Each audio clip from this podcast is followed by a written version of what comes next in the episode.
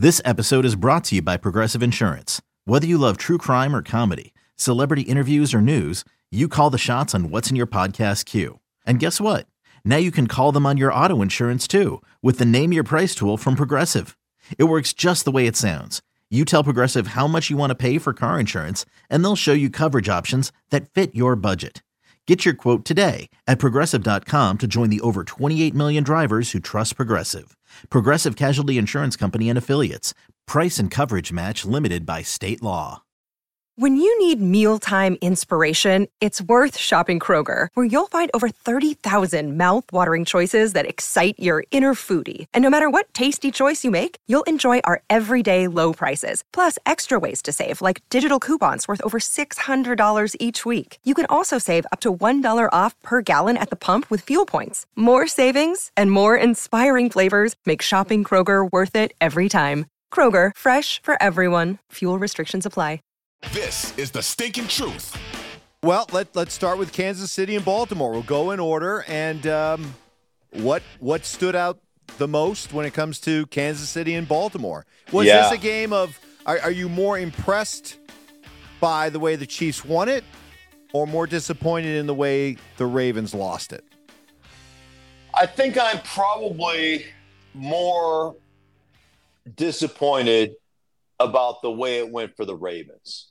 And, you know, we've been talking about this, and, you know, people have talked about the legacy game for Lamar, right? And, oh, Lamar, you know, he's not a drop back guy. Oh, Lamar, he's not a win from the pocket guy. Oh, Lamar, hey, man, he's rectified that. The maturity of Lamar, he can win from the pocket. I told you, all the I told you soers out there. And ultimately, when you look at Lamar in the playoffs, I think teams have the same perspective. Make him beat you in a drop back game. Make him beat you from the pocket. And we'll see, we'll take our chances with that.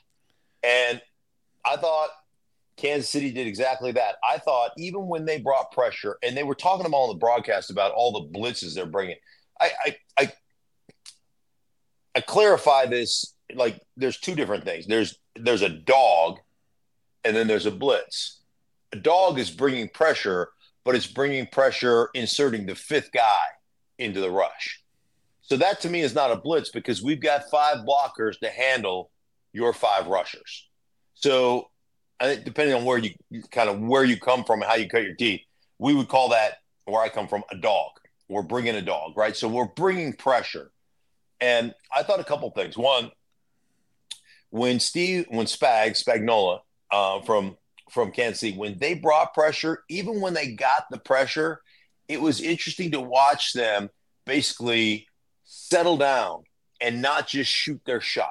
Even if they got a free runner, I felt like it was a free runner. What we're going to do is we're going to get to the quarterback, and about three yards from him, we're going to start chopping our feet and getting ourselves prepared. And I felt in doing that, they kind of constricted the pocket. Now, there's still a couple times he got away where he slipped underneath a Drue Tranquill, you know, and spun out and, you know, throws a touchdown pass.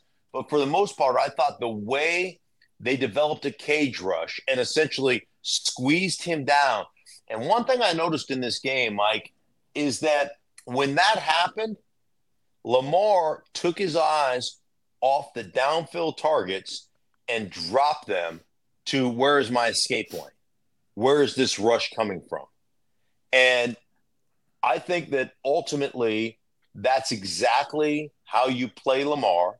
You make him drop back and beat you from the pocket. You play zone behind it. You make him throw layered routes. And frankly, it's it's the one thing he doesn't do exceptionally well. Now, that said, I thought Todd Monken, their offensive coordinator, I thought, and I thought John Harbaugh for this matter, mm-hmm. I think they started counting possessions.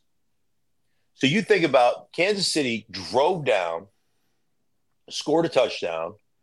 Lamar came back, they matched it seven for seven. Then they drove down another.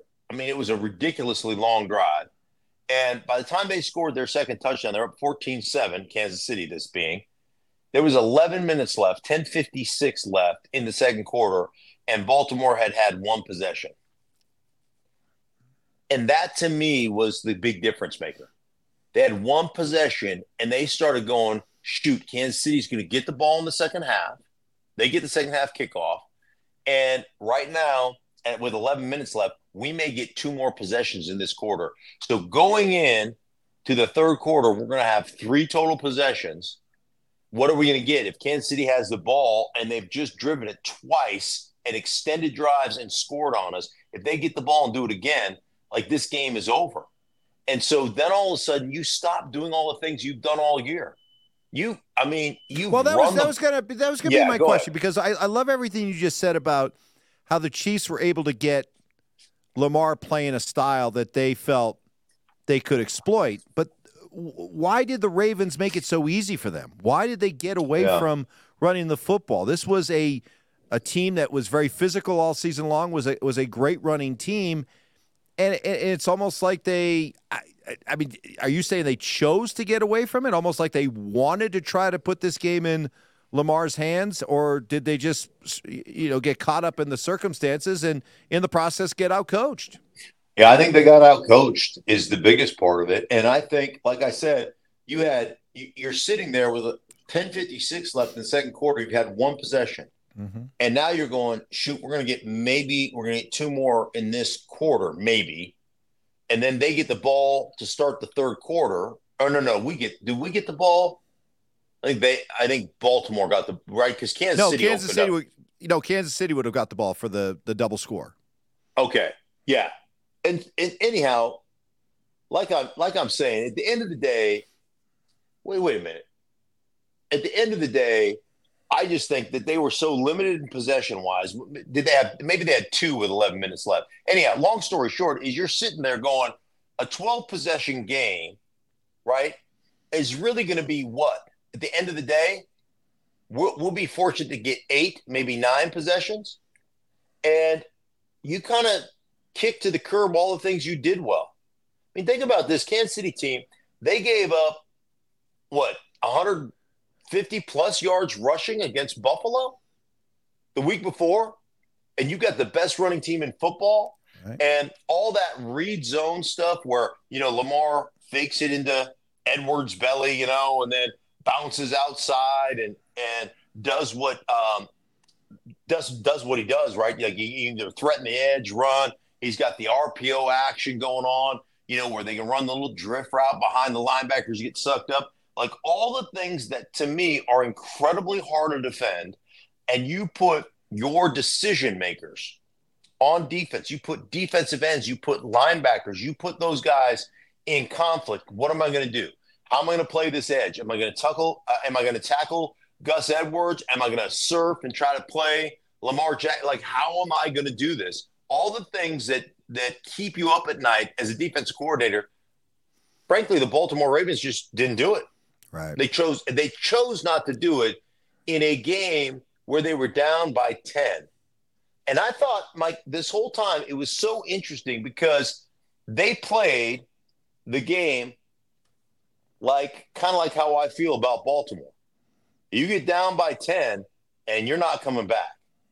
That's how I feel about the way Baltimore plays.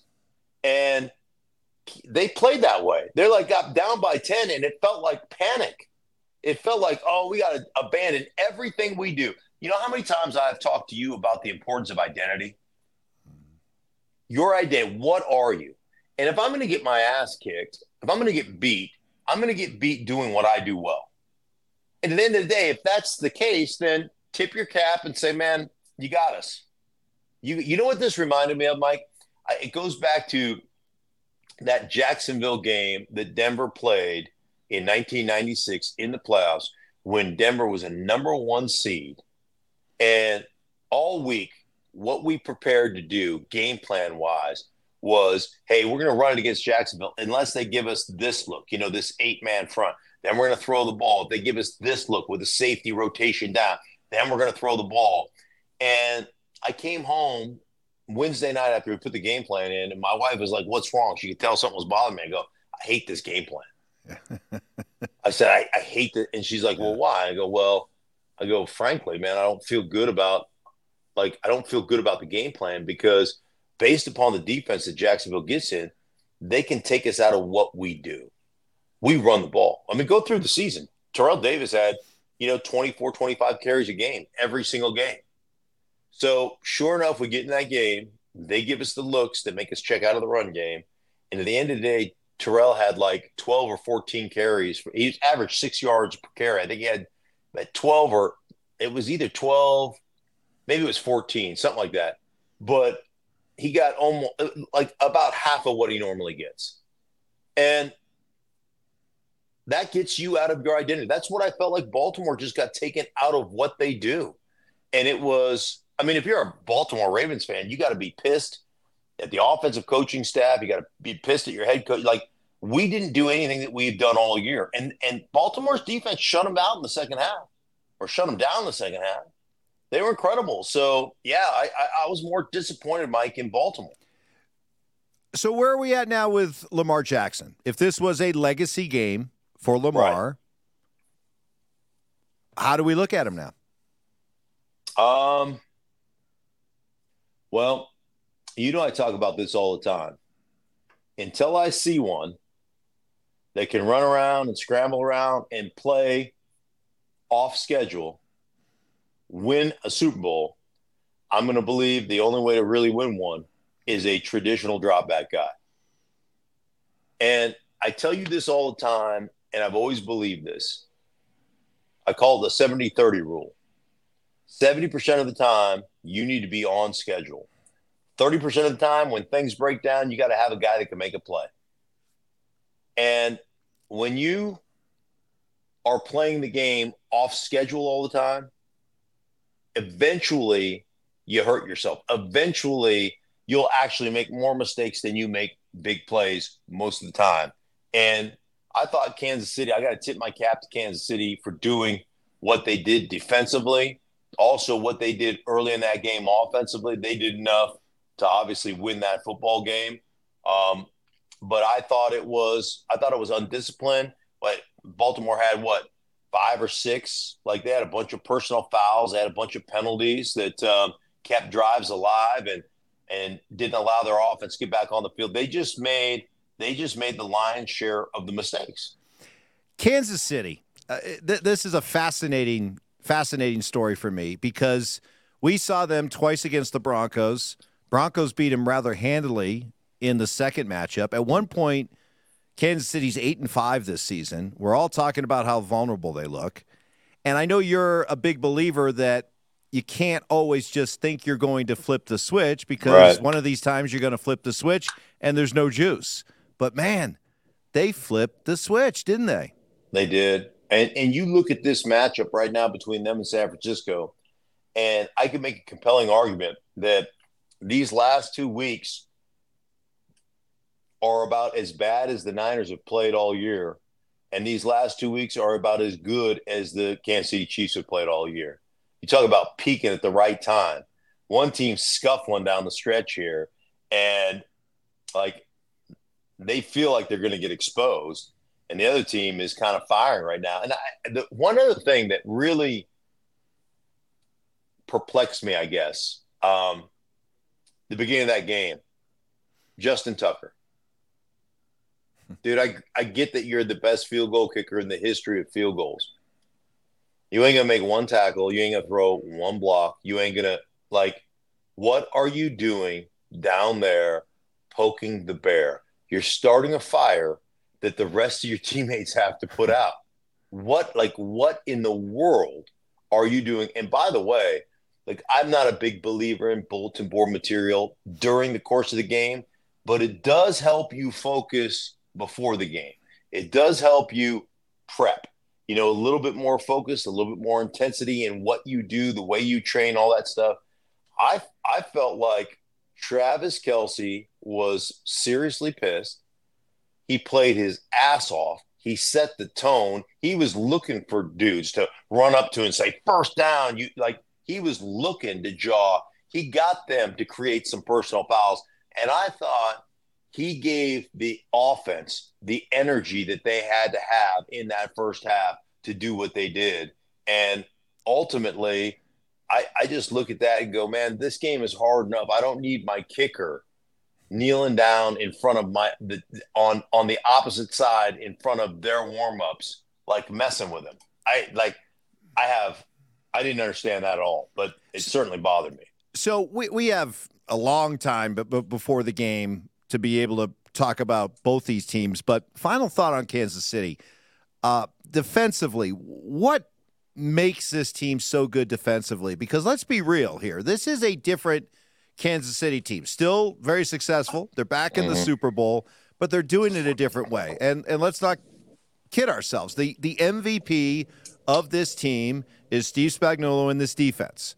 Uh, Patrick Mahomes is is is great and all that, but this team is where they're at right now because of this defense. So what what makes this defense? How do you describe it? What's the secret sauce? Well, I think one, all three levels of this defense are really good. I think they've got players on all three levels.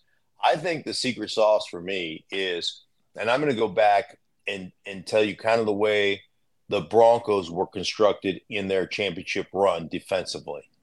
So when they won with the lead, not the Legion of Boom, excuse me, that was Seattle, but the no fly zone. 2015. 2015. Your ability to play disruptive coverage to bump, to run, to disrupt routes, to reroute guys, and be in their hip pockets. Um, to do that throws the offense, the timing and the rhythm of the passing game off a little bit. And because they can do that on the back end, they've got two guys in Chris Jones and Karlaftis who are really good players. And so your combination of of the front end being able to rush the passer and create havoc and get to the quarterback, and your back end being able to disrupt routes and reroute people, there is that great combination between those two, that great synergy um, between those two, and they do a great job. And Bolton, as a linebacker, does a phenomenal job as well in there. So I think they've got great players on all three levels, and they have a great mesh and a great feel for you know, the teams you talk to coordinators all the time. They talk about rushing coverage, coverage and rush, rushing coverage, coverage and rush. When you can do that in unison and you can complement one another, you've got a really good potential defense. And that's what they have done exceptionally well and why Kansas City, frankly, is going to represent the AFC in the Super Bowl.